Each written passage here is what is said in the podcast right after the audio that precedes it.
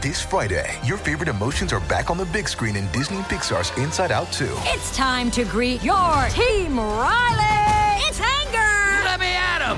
Fear. Safety checklist is complete. Disgust. Ew, ew. Sadness is in the house. Oh no. Hello, I'm anxiety. I'm one of Riley's new emotions. Disney and Pixar's Inside Out 2. There's a part two. We're going. Rated PG. Parental guidance suggested. Only in theaters Friday. Get tickets now. Welcome to Saturday Story Circle, always on the Mutual Audio Network.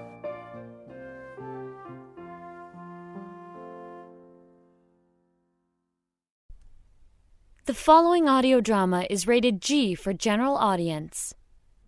Beauty of Form and Beauty of Mind by Hans Christian Andersen. 1860. There was once a sculptor named Alfred who, having won the large gold medal and obtained a traveling scholarship, went to Italy and then came back to his native land. He was young at that time. Indeed, he is young still, although he is ten years older than he was then. On his return, he went to visit one of the little towns in the island of Zealand. The whole town knew who the stranger was, and one of the richest men in the place gave a party in his honor. And all who were of any consequence or who possessed some property were invited.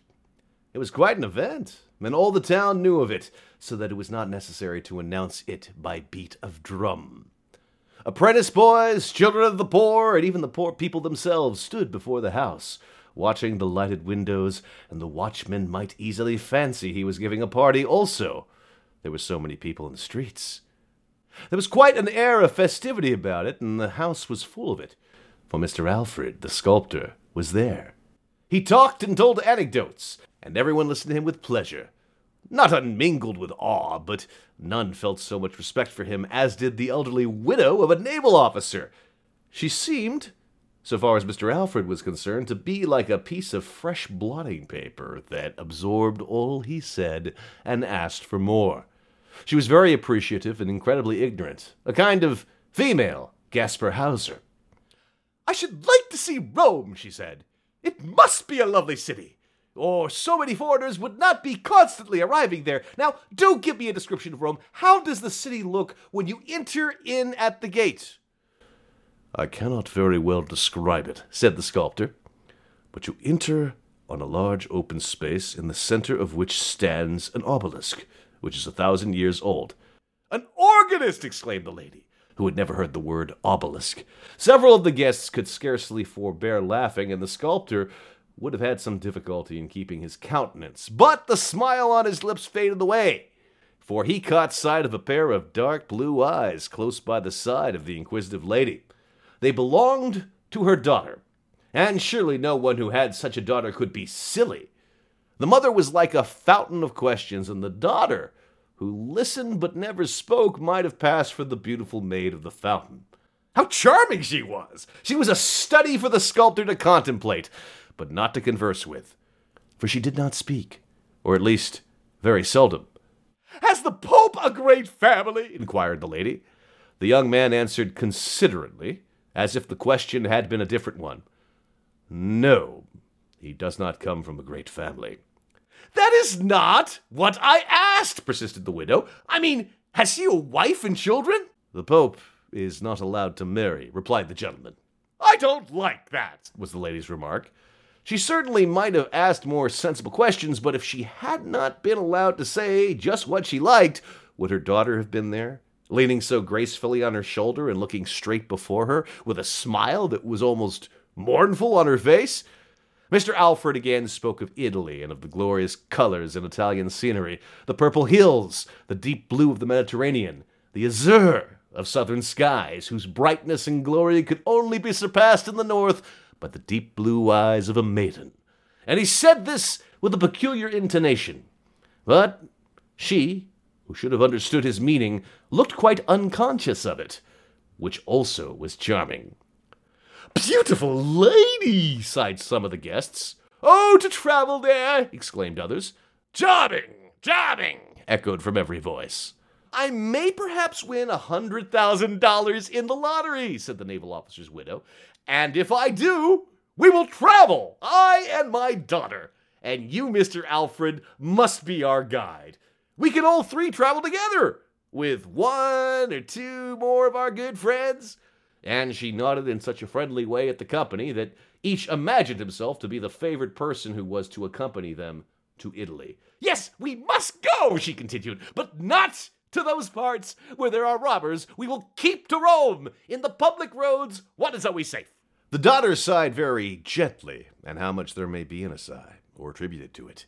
The young man attributed a great deal of meaning to this sigh, those deep blue eyes which had been lit up this evening in honor of him, must conceal treasures, treasures of heart and mind, richer than all the glories of Rome. And so, when he left the party that night, he had lost it completely to the young lady.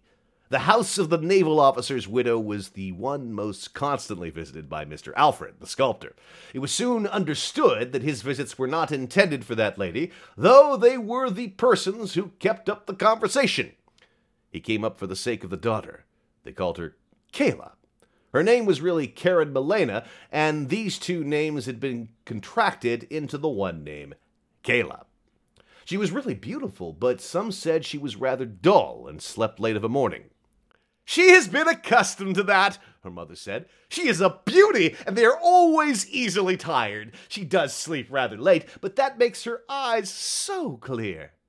What power seemed to lie in the depths of those dark eyes? The young man felt the truth of the proverb, still waters run deep, and his heart had sunk into their depths. He often talked of his adventures, and the mamma was as simple and eager in her questions as on the first evening they met. It was a pleasure to hear Alfred describe anything. He showed them colored plates of Naples and spoke of excursions to Mount Vesuvius and the interruptions of fire from it. The naval officer's widow had never heard of them before. Good heavens! she exclaimed. So that is a burning mountain, but it is not very dangerous to the people who live near it?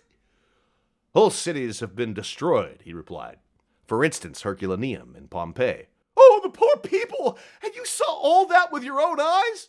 No, I did not see any of the eruptions which are represented in those pictures, but I will show you a sketch of my own which represents an eruption I once saw. He placed a pencil sketch on the table, and Mamma, who had been overpowered with the appearance of the colored plates, threw a glance at the pale drawing and cried in astonishment, What? Did you see it throw up white fire? For a moment, Alfred's respect for Kayla's mamma underwent a sudden shock and lessened considerably, but dazzled by the light which surrounded Kayla, he soon found it quite natural that the old lady should have no eye for color. After all, it was of very little consequence, for Kayla's mamma had the best of all possessions, namely, Kayla herself. Alfred and Kayla were betrothed, which was a very natural result, and the betrothal was announced in the newspaper of the little town. Mamma purchased 30 copies of the paper that she might cut out the paragraph and send it to friends and acquaintances. The betrothed pair were very happy, and the mother was happy too. She said it seemed like connecting herself with Thorwaldsen. You are a true successor to Thorwaldsen, she said to Alfred, and it seemed to him as if in this instance Mamma had said a clever thing. Kayla was silent, but her eyes shone, her lips smiled, every moment was graceful. In fact, she was beautiful. That cannot be repeated too often. Alfred decided to take a bust of Kayla as well as of her mother. They set to him accordingly and saw how he molded and formed the soft clay with his fingers. I suppose it is only on our account that you perform this commonplace work yourself instead of leaving it to your servant to do all that sticking together? It is really necessary that I should mold the clay myself, he replied. Ah, yes, you are always so polite, said Baba with a smile, and Kayla silently pressed his hand, all soiled as it was with the clay. Then he unfolded to them both the beauties of nature in all her works. He pointed out to them how, in the scale of creation, inanimate matter was inferior to animate nature, the plant above the mineral, the animal above the plant, and man above them all. He strove to show them how the beauty of the mind could be displayed in the outward form, and that it was the sculptor's task to seize upon that beauty of expression and produce it in his works. Kayla stood silent, but nodded in approbation of what he said, while Mamma in law made the following confession. It is difficult to follow you, but I go hobbling along after you with my thoughts, though what you say makes my head whirl round and round. Still, I contrive to lay hold on some of it.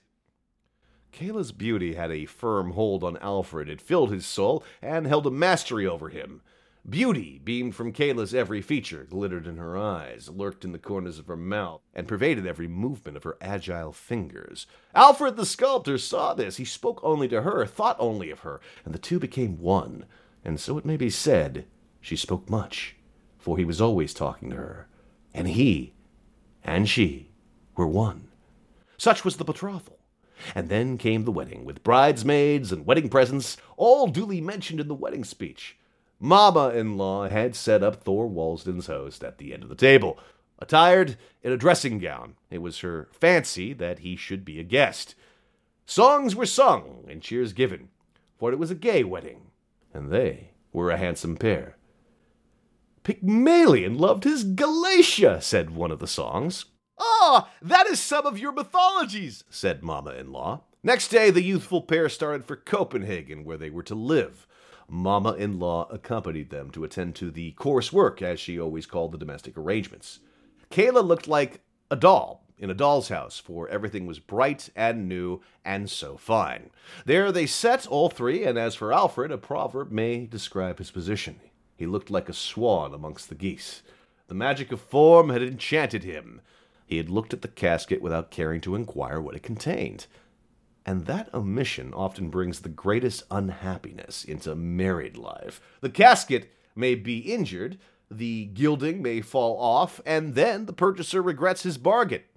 In a large party, it is very disagreeable to find a button giving way with no studs at hand to fall back upon. But it is worse still in a large company to be conscious that your wife and mother in law are talking nonsense, and that you cannot depend upon yourself to produce a little ready wit to carry off the stupidity of the whole affair.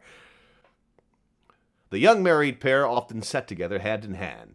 He would talk, but she could only now and then let fall a word in the same melodious voice, the same bell like tones. It was a mental relief when Sophie, one of her friends, came to pay them a visit. Sophie was not pretty. She was, however, quite free from any physical deformity although Kayla used to say she was a little crooked. But no eye, save an intimate acquaintance, would have noticed it. She was a very sensible girl, yet it never occurred to her that she might be a dangerous person in such a house. Her appearance created the new atmosphere in the doll's house, and air was really required. They all owned that. They felt the want of a change of air, and consequently, the young couple and their mother traveled to Italy. Thank heaven we are at home again within our own four walls, said mamma in law and daughter both, on their return after a year's absence. There is no real pleasure in traveling, said mamma. To tell you the truth, it's very wearisome. I beg pardon for saying so. I was soon very tired of it, although I had my children with me. And besides, it's very expensive work traveling. Very expensive. And all those galleries one is expected to see, and the quantity of things you are obliged to run after. It must be done, for very shame. You are sure to be asked when you come back if you have seen everything, and will most likely be told that you've omitted to see what was best worth seeing of all. I get tired at last of these endless Madonnas. I began to think I was turning into a Madonna myself. And then the living mamma, said Kayla. Yes, indeed, she replied. No such a thing as respectable meat soup. Their cookery is miserable stuff. The journey had also tired Kayla, but she was always fatigued. That was the worst of it. So they sent for Sophie, and she was taken into the house to reside with them, and her presence there was a great advantage. Mamma in law acknowledged that Sophie was not only a clever housewife, but well informed and accomplished, though that could hardly be expected of a person of her limited means. She was also a generous hearted, faithful girl. She showed that thoroughly, while Kayla lay sick, fading away. When the casket is everything, the casket should be strong, or else all is over. And all was over with the casket, for Kayla died. She was beautiful, said her mother. She was quite different from the beauties they call antiques, for they are so damaged. A beauty ought to be perfect, and Kayla was a perfect beauty. Alfred wept, and Mamma wept and they both were mourning, The black dress suited Mamma very well, and she wore mourning the longest. She had also to experience another grief in seeing Alfred marry again. Marry Sophie, who was nothing at all to look at. He's gone to the very extreme, said Mamma in law. He has gone from the most beautiful to the ugliest, and he has forgotten his first wife. Men have no constancy. My husband was a very different man, if you know what I mean. But then he died before me. Pygmalion loved his Galatea, was in the song they sang at my first wedding, said Alfred. I once fell in love with a beautiful statue, which awoke to life in my arms but the kindred soul which is a gift from heaven, the angel who can feel and sympathize with and elevate us, I have not found in one till now. You came, Sophie, not in the glory of outward beauty, though you are even fairer than is necessary. The chief thing still remains. You came to teach the sculptor that his work is but dust and clay only an outward form made of a material that decays, and that what we should seek to obtain is the ethereal essence of mind and spirit. Poor Kayla. Our life was but as a meeting by the wayside in yonder world, where we shall know each other from a union of mind. We shall be but mere acquaintances. That was not a loving speech, said Sophie nor spoken like a Christian. In a future state where there is neither marrying nor giving in marriage, but where, as you say, souls are attracted to each other by sympathy. There, everything beautiful develops itself and is raised to a higher state of existence. Her soul will acquire such completeness that it may harmonize with yours even more than mine, and you will then, once more, utter your first rapturous exclamation of your love. Beautiful, most beautiful.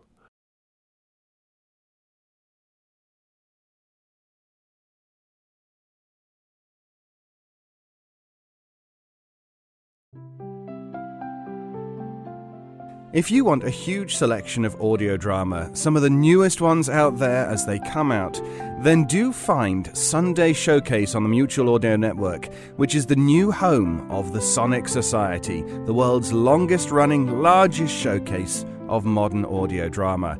You can find us on the Sunday Showcase feed, or if you want to hear all of the day's worth of audio, then you can find it on the main Mutual Audio Network feed, wherever you get your podcasts.